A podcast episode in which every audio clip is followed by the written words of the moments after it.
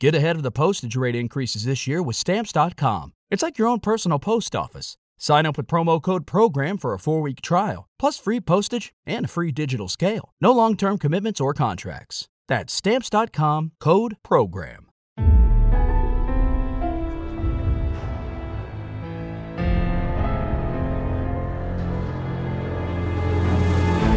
From NBI Studios, this is Truth and Justice, a crowdsourced investigation in real time. I'm Bob.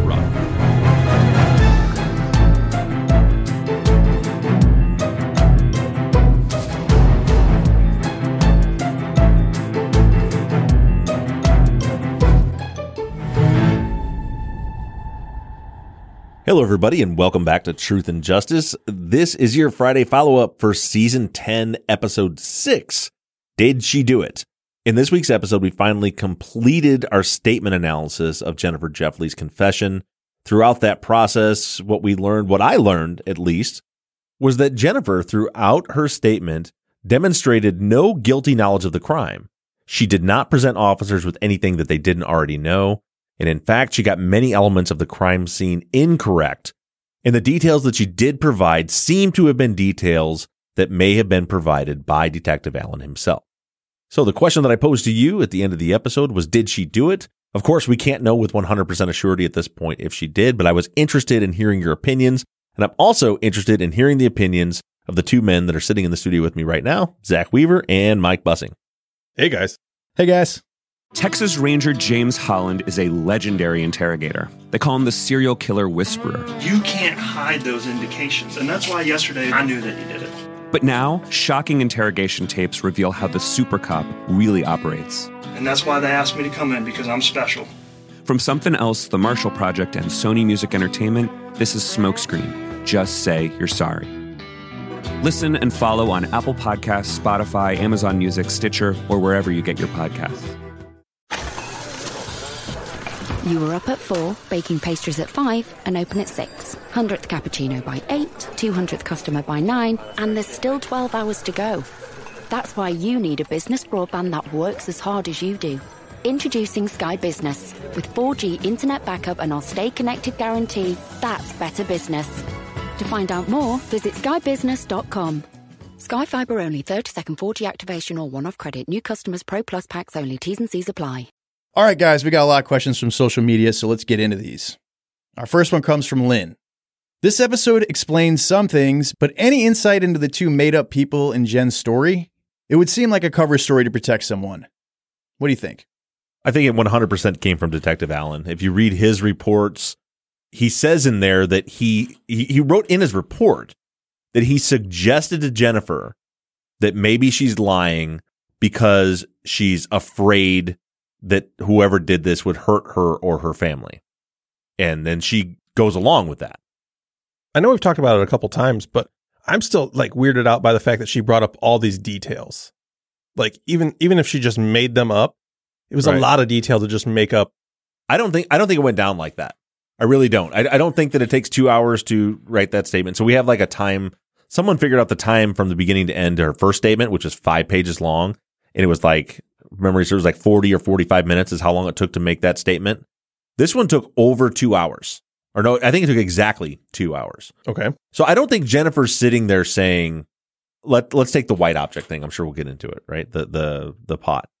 And we've already talked about the fact that in her first statement, she didn't even know it was white. She thought it was an orange, orangish red flower pot because that's what it looked like after the crime scene.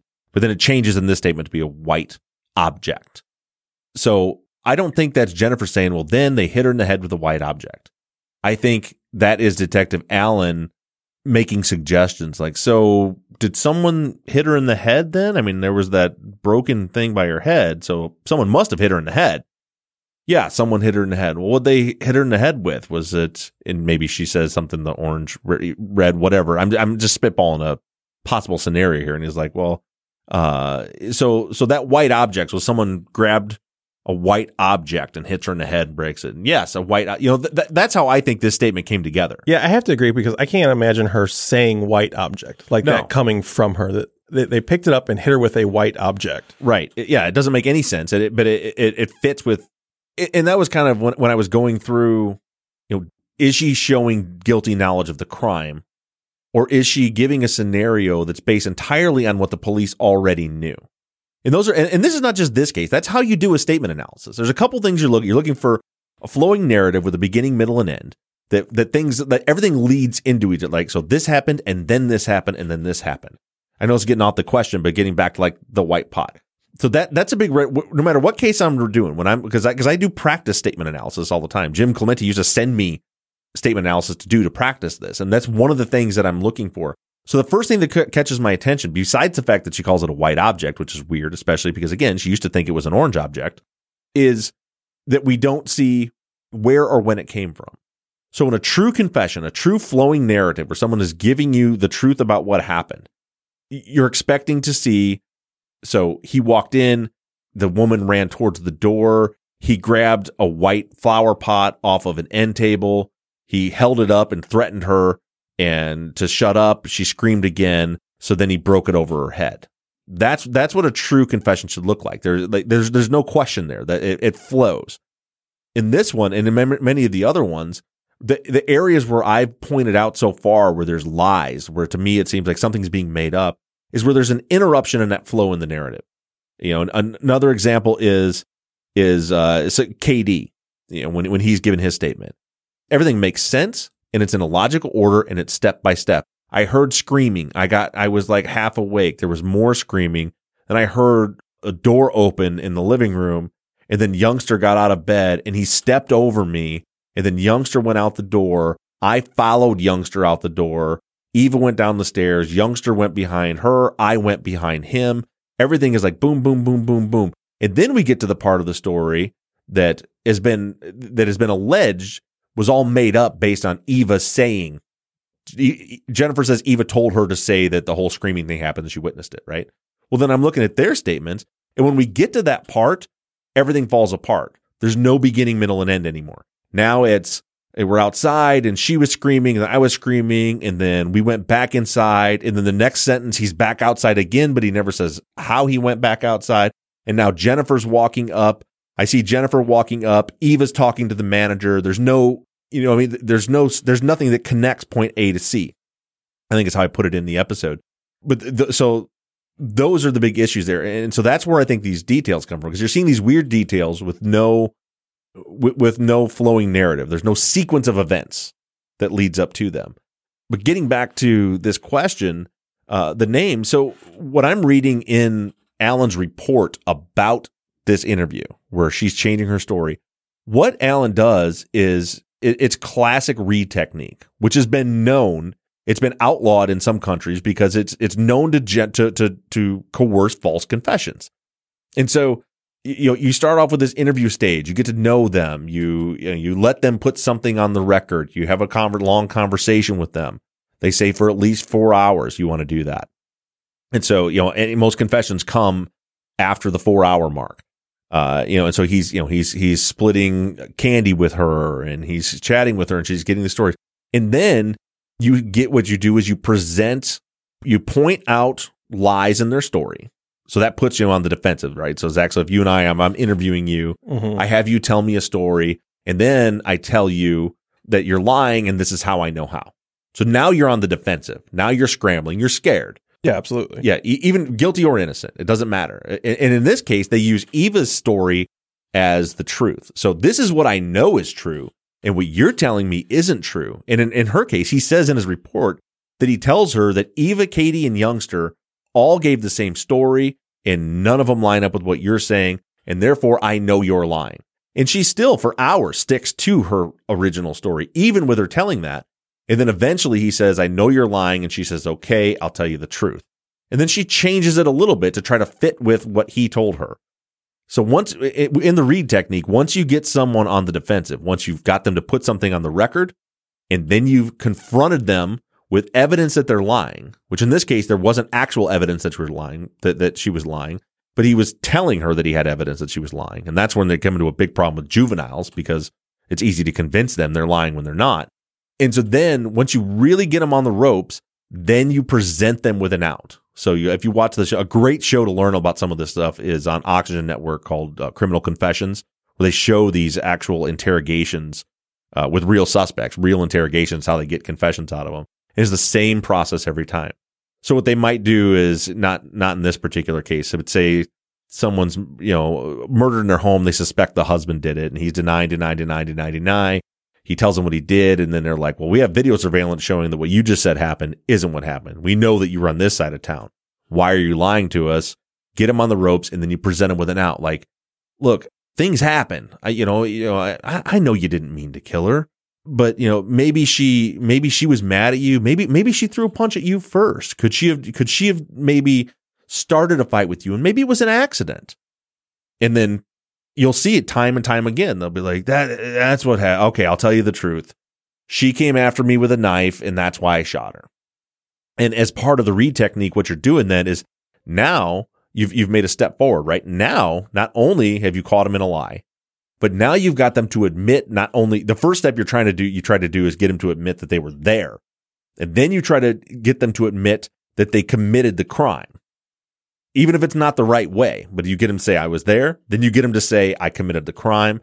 And then after that, now you've got them. Now they've confessed. Mm-hmm. Then you hone in and get the truth out of them, you know, and you get the uh, out of what actually happened. And that's exactly what Allen's doing here. So he writes in his report, I'm not assuming it's written in his report that he suggests to her that maybe she's just covering up for somebody because she's afraid for herself and her family. That is 100% classic Reid technique that he's giving her, eh, eh, he's giving her an out and she takes it.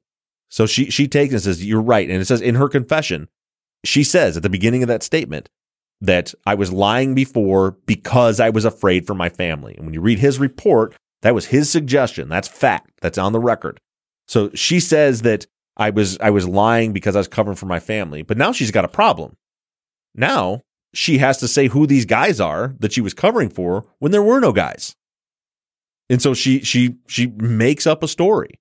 You know, and I'm sure that was was suggesting and prodding along the way. I don't know how she arrived at those names, but you know, I, am sure it wasn't. So okay, so there was, there was this guy Ernest who people call E, this guy Tim who people call slow, and I'm sure it wasn't like that. Well, what were their names? Can you remember them? Did they have street names? You know, it, that's what's happening here, in my Okay. opinion.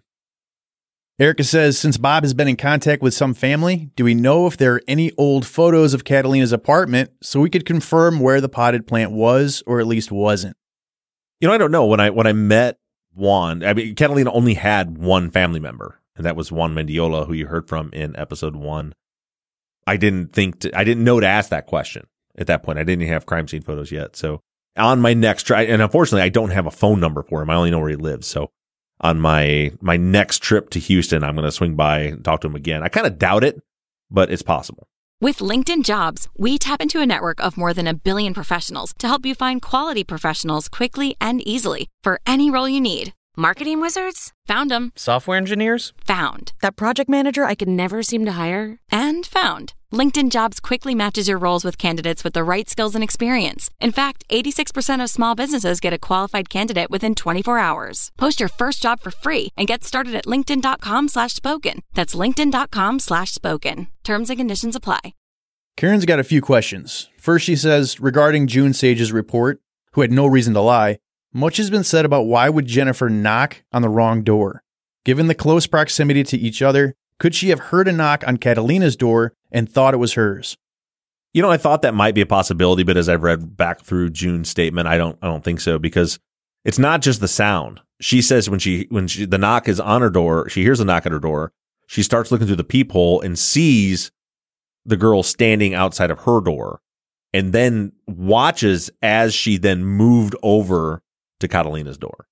So unless she's completely wrong, which the, which the officer did say that she was very confused and she was getting details wrong and mixing up present facts and and past facts. So who knows? But I mean, based on on what we have on the record, she she she described watching the girl outside her apartment knock on her door and then watched her then move over to Catalina's. Her knocking on that door just doesn't make any sense to me whatsoever. If she was going to check on Catalina, she knows which apartment it is.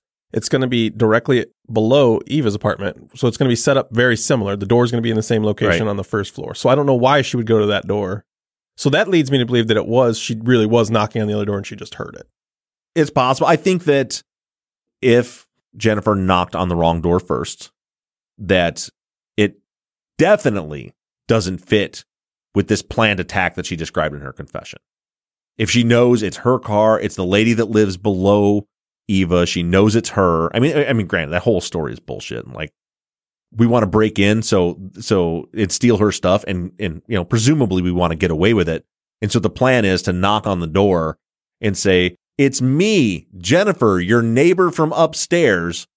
So that they can break in and steal her car, which is bullshit. But re- besides that, her then knocking on the wrong door absolutely doesn't make sense. Doesn't make a whole lot of sense if it was just her checking on her, but that's also based on a story that she has said is false, which is she said the the whole thing about her hearing Eva. In, in uh, again, all I have is her Crime Watch Daily interview, which in that the way at least the way it was cut, she says she never heard the screaming. That she she showed up, and then we don't get a whole lot of detail there. So if somehow as she's approaching, Eva says in her first statement that she sees what she thinks is Jennifer approaching the scene.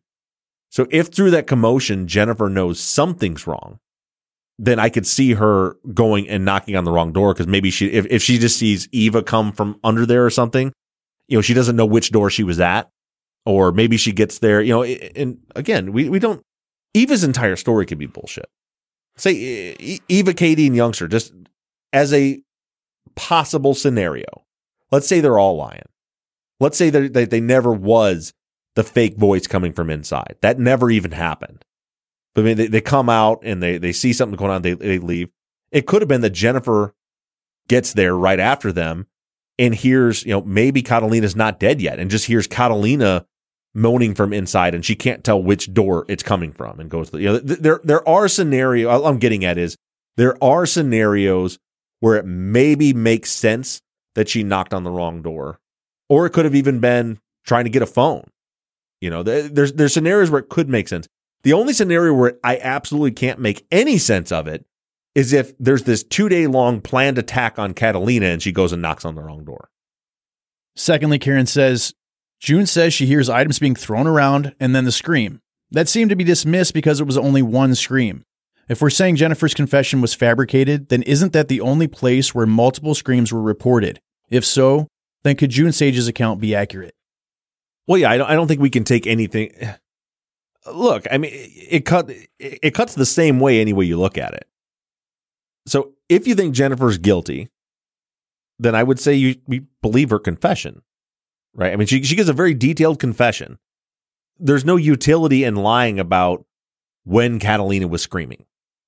Okay, so she was there and was part of the murder, she's already confessed to it. Why would she lie about that? So if that's the case, if Jennifer's guilty, then then it doesn't fit with the scream June heard being after knocking on the door.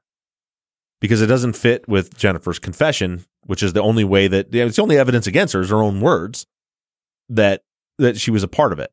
I don't think I'm articulating this well. Are you tracking me, Zach, or am I way off? Yeah, I could probably use a little clarification, Bob. Okay. June hearing the scream being the murder in my opinion, doesn't fit with any scenario. Okay, so if she heard the scream after Jen knocked on the door, and and if that scream was the murder, then that means Jennifer's guilty, right? Because then the because that means she knocked on the door as part of the attack before it happened. But that does not fit with the scenario Jen gives in her confession of the murder of the murder. The, o- the only way that I can make it make sense in my mind is that it was the scream was on the body discovery. Uh, and it doesn't mean that's right. That's just the only way it fits for me. Uh, partially because I think she saw Red Rock come and go, and the fact that KD saw Red Rock, and KD was asleep until, or youngster, I mean, and KD and youngster were asleep until the screams start, and until the, they they heard the screams below them, the attack. So it just it just fits better to me with that scenario as far as the things being thrown around, I mean, you, you got to look. All that was written is that she said a little while after after she heard the knocking, after the knocking all started, she said she it sounded like someone threw something around the apartment, and then I heard a blood curdling scream. That's all she says. You know, so it doesn't. It, it could be maybe she heard lots of screams. You know, it, it just uh, we're only we're we're basing this solely off of the way the officer wrote the report on what she said. So we don't even know if those were her exact words, but but he did put in quotation marks a blood curdling scream. So I don't know. I I know I didn't clarify that anymore, but I, I guess my short answer is I just don't think that what June heard fits with what we know about the actual murder. Amy says the part of Jennifer's story that I can't get past is the fact that they were looking for the keys to the car. If they are wanting to steal a car, this probably isn't the first time doing it, so wouldn't they know how to hotwire a car? There's no need to get an elderly woman involved, in my opinion. Oh, I agree. Now, that's explained in Jennifer's, just like you as an adult are hearing the story and are, and are finding the holes in it. Uh, I think Detective Allen had the same issue. Now, man, we're, we're thinking these these two adult men that come in and are telling this 15 year old girl who they now want to involve in their crime that they don't know very well. They're telling her in detail what they're going to do. For some reason, they can't do it that night. They want to do it the next night. And then they tell her in the statement that the reason they want the key is because they'll get more money for the car if they don't hotwire it because it causes damage to the the steering column when they have to when they have to hotwire it so l- look at the risk benefit there. Now, and granted, we're probably not talking thinking about people that are thinking super logically, but the thing is, in her statement, they're thinking logically. That's why I think that all came from Allen. You know, maybe maybe she said, "Oh yeah, they came and they wanted to steal her car." So so Detective Allen knows the car keys are missing. Okay, so that, that again, guilty knowledge or what do they know? Detective Allen knows the car keys are missing. Jennifer doesn't if she's not involved. So he needs her to explain why they took the car keys so then she says, well, they came by and they, and they wanted to steal the car. That was the plan. And then, well, why did they need the keys? That doesn't make sense. They could just hotwire the car. Well, because they said that they'll get less money for the car if it's, if they hotwire it. So they need the keys. So, so when you're thinking about a risk benefit as a thief, your, your options are steal a car and get a few bucks less for it when you chop it because of the steering column damage or risk going into an apartment, a woman seeing your face, having interaction interaction with her, adding breaking and entering, home invasion, assault and battery, all to the list to get the same car that you that you originally wanted. And then, oh, by the way, don't actually take the car. Well, and especially doing it in the morning in the daylight. Right. Yeah, that, that was that was a big thing for me too, and I I, I hope I, I hope that came across in the episode. That was it doesn't fit. So these guys are there at night they come up with, they hatch this plan to steal this car, but they need to do it at night. So they're coming back the next night, except for it's night while they're doing it. But they don't take it right then. So, so now you're, so now as I'm reading this, I'm like, okay, so are these, that, that kind of speaks to a more mature, organized criminal that there's, there's an organized offender that they, they need some, something is not right with the scenario. They need a tool. They need a weapon. They need something in order to do this right. And that's why they have to come back the next night. So that speaks to a more organized offender. They don't show up the next night, but they're patient, obviously, because they could have taken the car right then. They could have broken into her apartment right then. They could have done the entire plan right then, but they want to wait till the next night.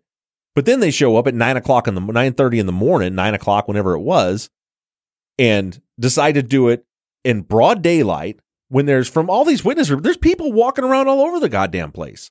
There's people everywhere. In, in, in, broad daylight, they decide this is the time, which speaks to impulsiveness, immaturity, that, you know, they're not organized because it's a dumb thing to do. So, so those two, these aren't the same two groups of people. The same, it's not the same person that impulsively breaks into the place in broad daylight on Tuesday morning that meticulously planned the attack on Saturday, on Sunday night. It just doesn't add up. Well, if they're planning the attack too, it feels like they would have a way to control her if they were going to. Not, or, or not a weapon. A, yeah, not a pot or a statue or whatever. Exactly. Yeah. So so yeah, that, that's our plan.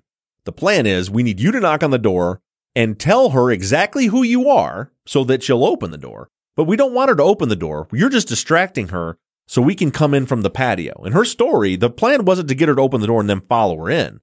The plan was they hop over the patio, she knocks on the door to distract her, and then they go in.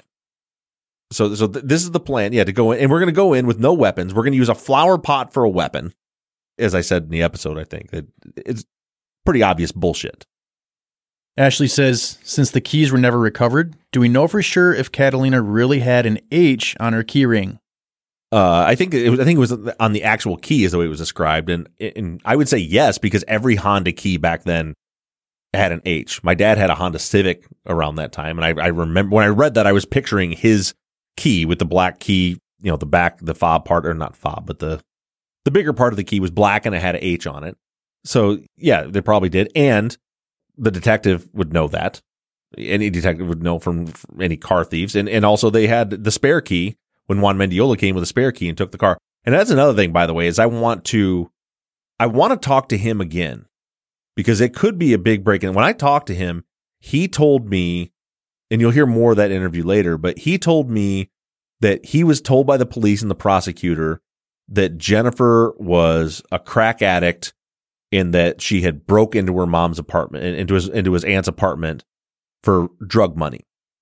He didn't say anything about the car which makes me wonder, and this is some conspiracy theory shit. So it just it, it, it, makes me wonder enough to ask him the question: Did they give you the key? Hmm. Imagine if all the, imagine if we find out that the key wasn't taken, that he had the key the whole time. Could I mean could be exactly like it says in there. It says in the report that that Allen told him to move the car and he had a spare key. 100% could be. Seems strange to me, but that's just my family that I would have another family member that doesn't live with me that has the key to my car. But anyway, so it's just it's on my list of questions to ask Juan next time I see him. Logan wants to know what year and model the car was. He says Hondas are notoriously the most stolen car, and specifically the 97 Accord is the most stolen car ever. It might be a tight car to a car thief. It was a we we figured this out. A, a big group of us on Facebook a couple weeks ago started picking apart photos and going through. And I think we came to the conclusion that it was a 1995 Honda Accord.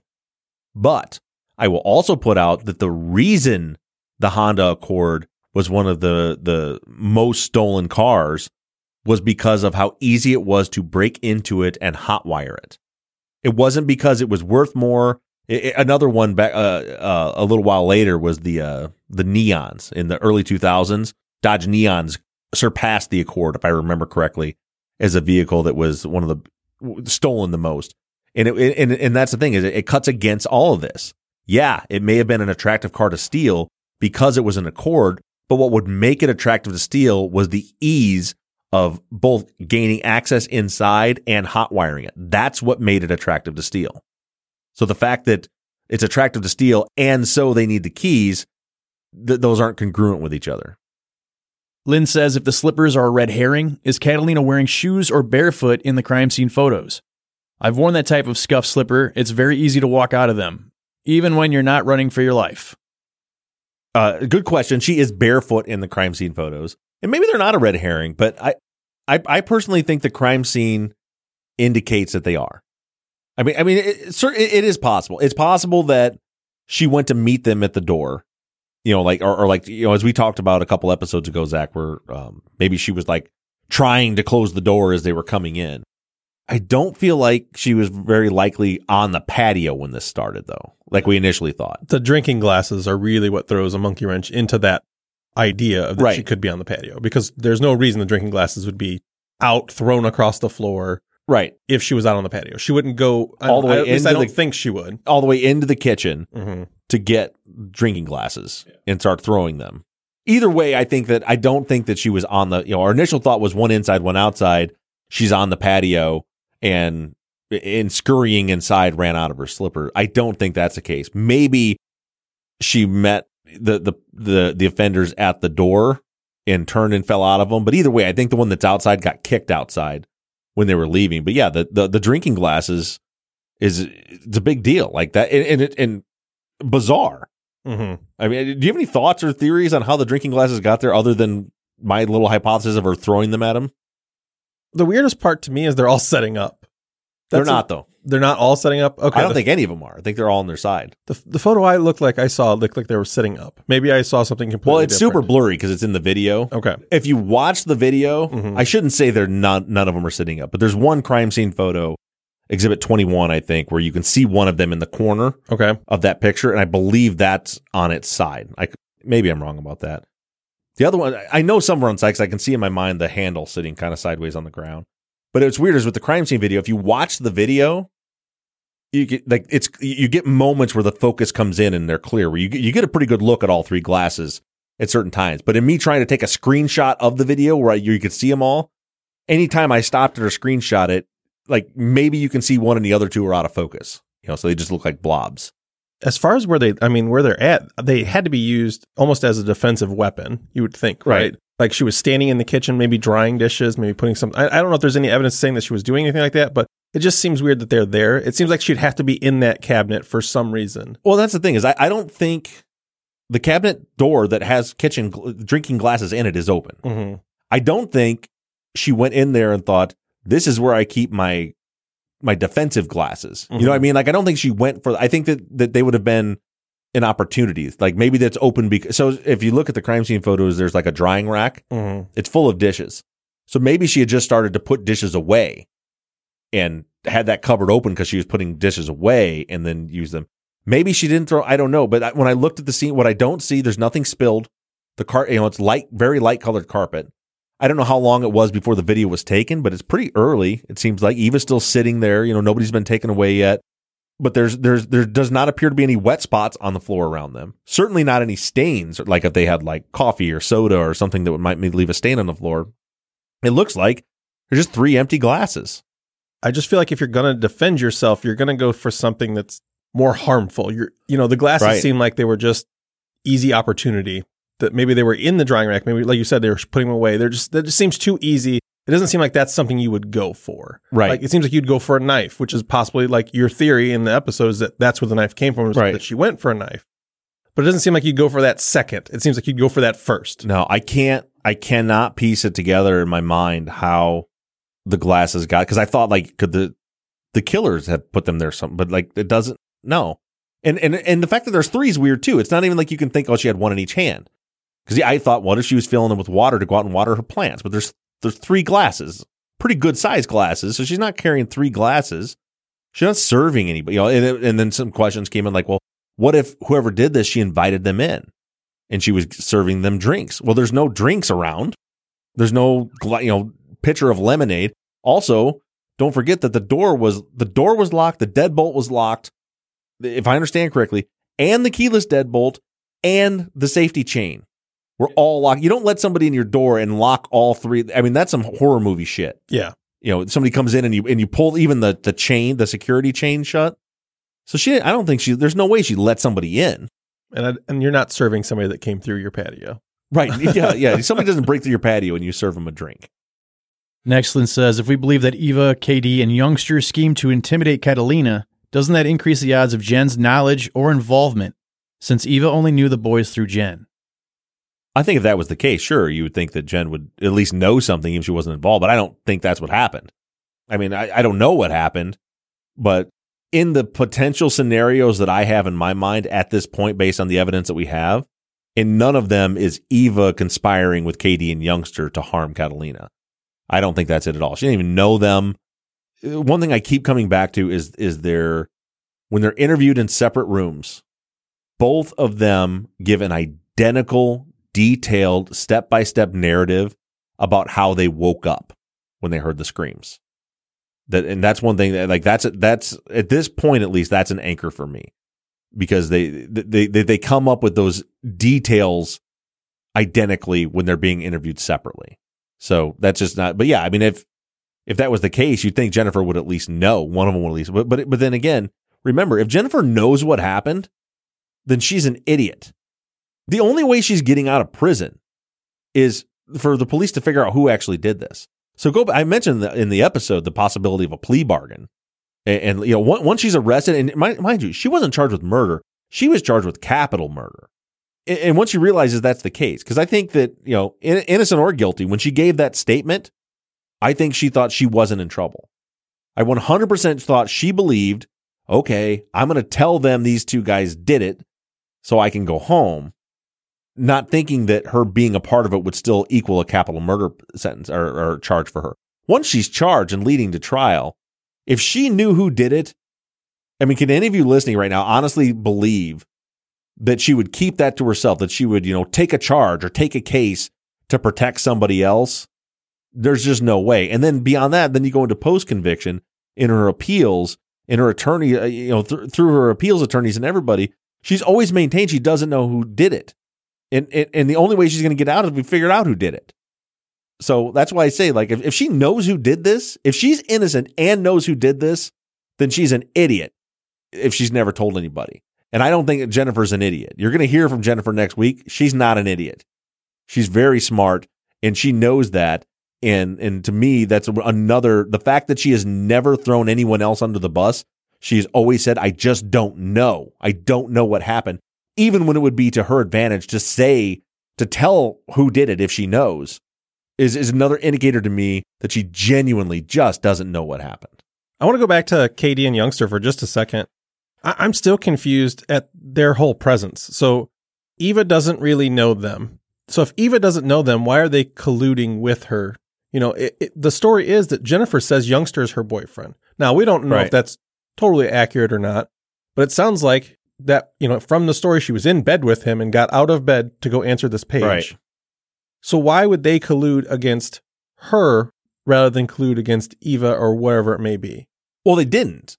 So uh, when you when you look at the at their statements, so Detective Allen writes a one thing we're going to see as we go along the way is Detective Allen's summary of what happened compared to what did happen is never accurate.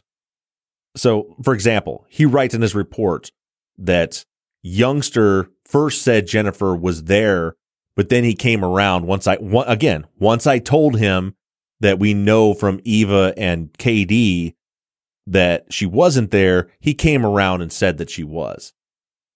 Then we read his written statement, which was taken after that. And what does it say? It says Jennifer was there. Like it- it's not true. So, so they didn't conspire. KD says that he was, that he saw through the, you know, that this whole thing's happening with Eva.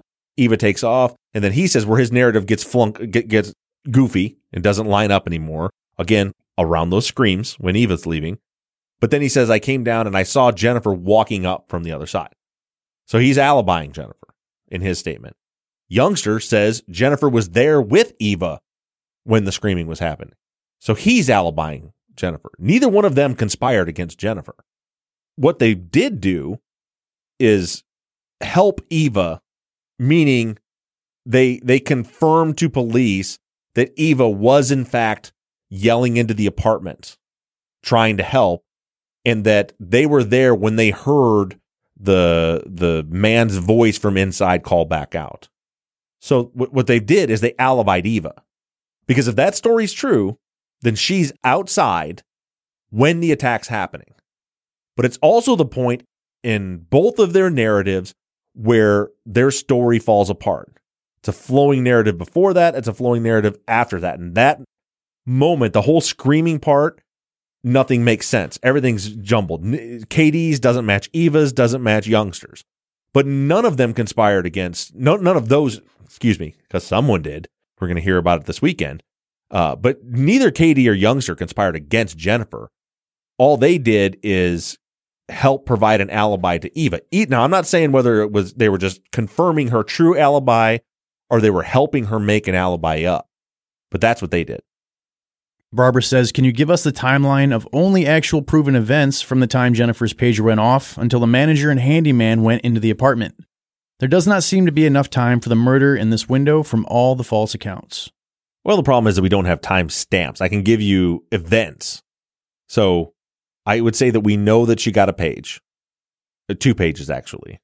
Say that we know that she left the apartment and she told Youngster and Eva that she got a page and she was going to use a phone.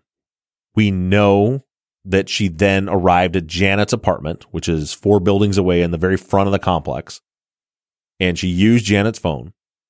We know that she called Craig, and we know that Craig called her back. Now Jennifer says she called the phone company in between there, but that we don't know. There's there's only one source for that, and that's her. So I won't say we know that, but we know she was at Janet's used the phone. I would say that we know that she returned to the scene from the east. That she didn't walk from Janet's apartment up the main driveway, but instead she took the sidewalk around the side, the side of the apartment, and approached from the approached from the east. I would say that we know that she knocked on Catalina's door. In my opinion, we know she knocked on June's door too, but per our previous discussion, I'll I'll say that's still up in the air. We know that Red Rock and Housen came up to the scene while she was knocking on the door. And we know that Jennifer was at the scene when Eva returned with Truesdale and with Pam Wiley, the manager, because their statements. Now, Pam Pam got there before Truesdale did, but she said when she got there, Jen was there. Other than, and we know that after the body was found, that Jennifer walked into the apartment. Tim says, Was there a table near the cups on the floor? We have an elderly lady who might have thrown the cups at her attacker, but the cups are close to each other. Did she hit them or possibly have had people over the night before? Uh, I, I went back and verified with the photos and video after I saw this question, and no, there's no table there. So there's not like a coffee table in front of the couch. They're laying in the middle of the living room floor in front of the couch, and there no, there's no table anywhere around there they could have been sitting on. And just circling back to those glasses, uh, the drinking glasses, I, I do want to say this: we do not know how they got there. I'm not pretending. Like I said, we, we we've thrown out some scenarios, but but I don't think I, I don't think we can confirm exactly how they got there. What makes them so significant is the fact that they are there. And the only thing that, that, that we I think that we do know is that they got there during the commission of the murder. And that's important because Jennifer doesn't know that. And it's not in Jennifer's confession. That's, you know, when we're picking apart, I said it over and over again in a state, in that statement analysis, I'm looking for does she demonstrate any guilty knowledge of the crime that couldn't have been provided by police? And the answer to that is no. And in in the the pot, the fact that she says that she was hit with a pot, which is what I'm sure Detective Allen thought. There's a pot right there and dirt everywhere, and they didn't have the autopsy back yet. The fact that she says that's what happened, and then we find out later from the autopsy that she actually wasn't. It doesn't look like she was hit with a pot, but we know that she was hit with the metal stand. Uh, is it those are the indicators that we're looking for? She's telling the story based solely off of what the police knew, not from actual guilty knowledge of the crime. Now, if Jennifer had told a narrative that did include those glasses, I would be much more suspect. But the fact that they're not even part of her narrative to me is a huge indicator that she doesn't know what happened. Carl says so on the side of, quote, if she didn't do it, what other leads were out there? Or was the case just focused on Jennifer? No, the, the case was only ever focused on Jennifer. There was no investigation, and that's the problem. Is there were there were witness statements taken at the scene in those first few hours, and then a couple of written statements, and Detective Allen had tunnel vision 100%. And it was all based, this entire case was built using tunnel vision all around Eva Mondragon's statements, which I'm going to break down for you this Sunday.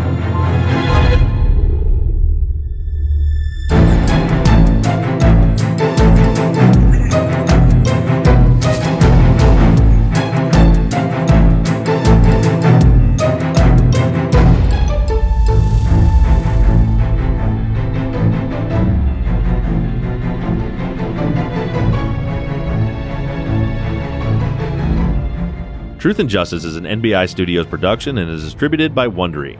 Produced and edited by Mike Bussing, and all music for the show was created and composed by PutThemInASong.com. Our follow up logo was created by Zach Weaver, and all of our font across all of our logos and banners were created by Tate Krupa of Red Swan Graphic Design. You can find more of Tate's work on Etsy. Thank you to Katie Ross of CreatedInTandem.com for designing, creating, managing, and maintaining our website, Truth and Justice Pod, where you can view all photos and documents discussed in every episode. And a big thank you to our transcription team Pamela Westby, Kathy McElhaney, Charlena White, Kaywood Yamnick, Ginger Fiola, Edith Swanneck, Lindsay Pease, Erica Cantor, and Jen Reese Incandela. And as always, thank you to all of you for all of your engagement and support. If you like the show and you'd really like to support us, you can do so in a number of ways.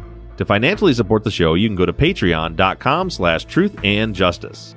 On the Patreon page, you can pledge as little as $3 a month, and we also have reward levels on Patreon that include access to behind the scene videos of the tapings of our Friday follow up episodes, ad free versions of all of our episodes, Truth and Justice Army t shirts and hats, and even the opportunity to co host one of our Friday follow up episodes.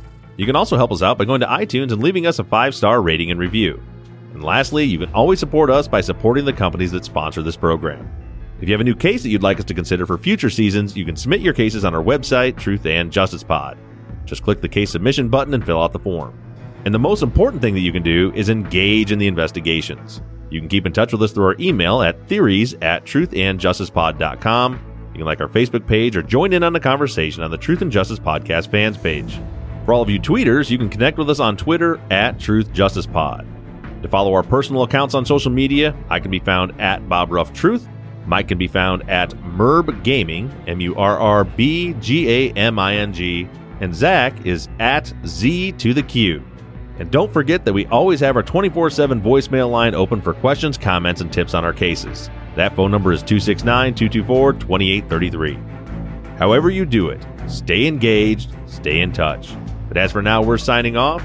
I'm Bob Ruff, I'm Zach Weaver. And I'm Mike Bussing.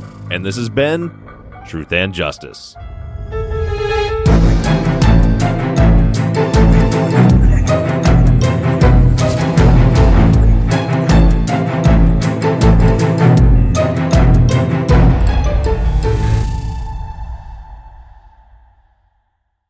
Do you want me to give you a moment to speak at the beginning, Zach?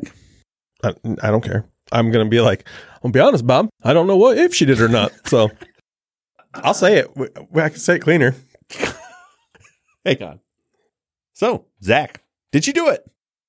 I'll be honest, Bob. I don't know if she did or not. You've seen the film.